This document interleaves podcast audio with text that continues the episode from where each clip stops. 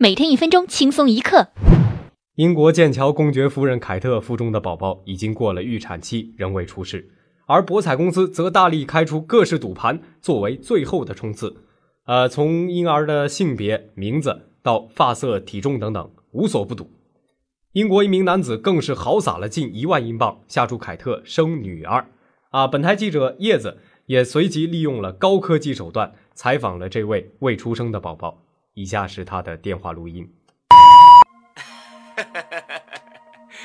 我给你一百万，我再加一点点，小意思，三百万。